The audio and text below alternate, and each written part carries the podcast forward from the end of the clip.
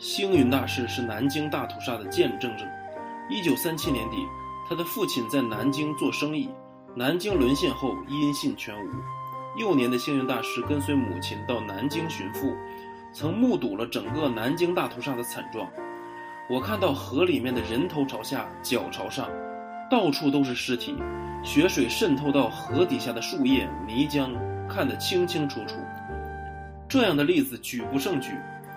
星云大师生前形容侵华日军制造的南京大屠杀是人间地狱，死的死了，活着的人总要求生，以杀止杀是不可能的，只有用感动、用慈悲、用原谅，让他认错忏悔，这样才会能有真正的和平的希望。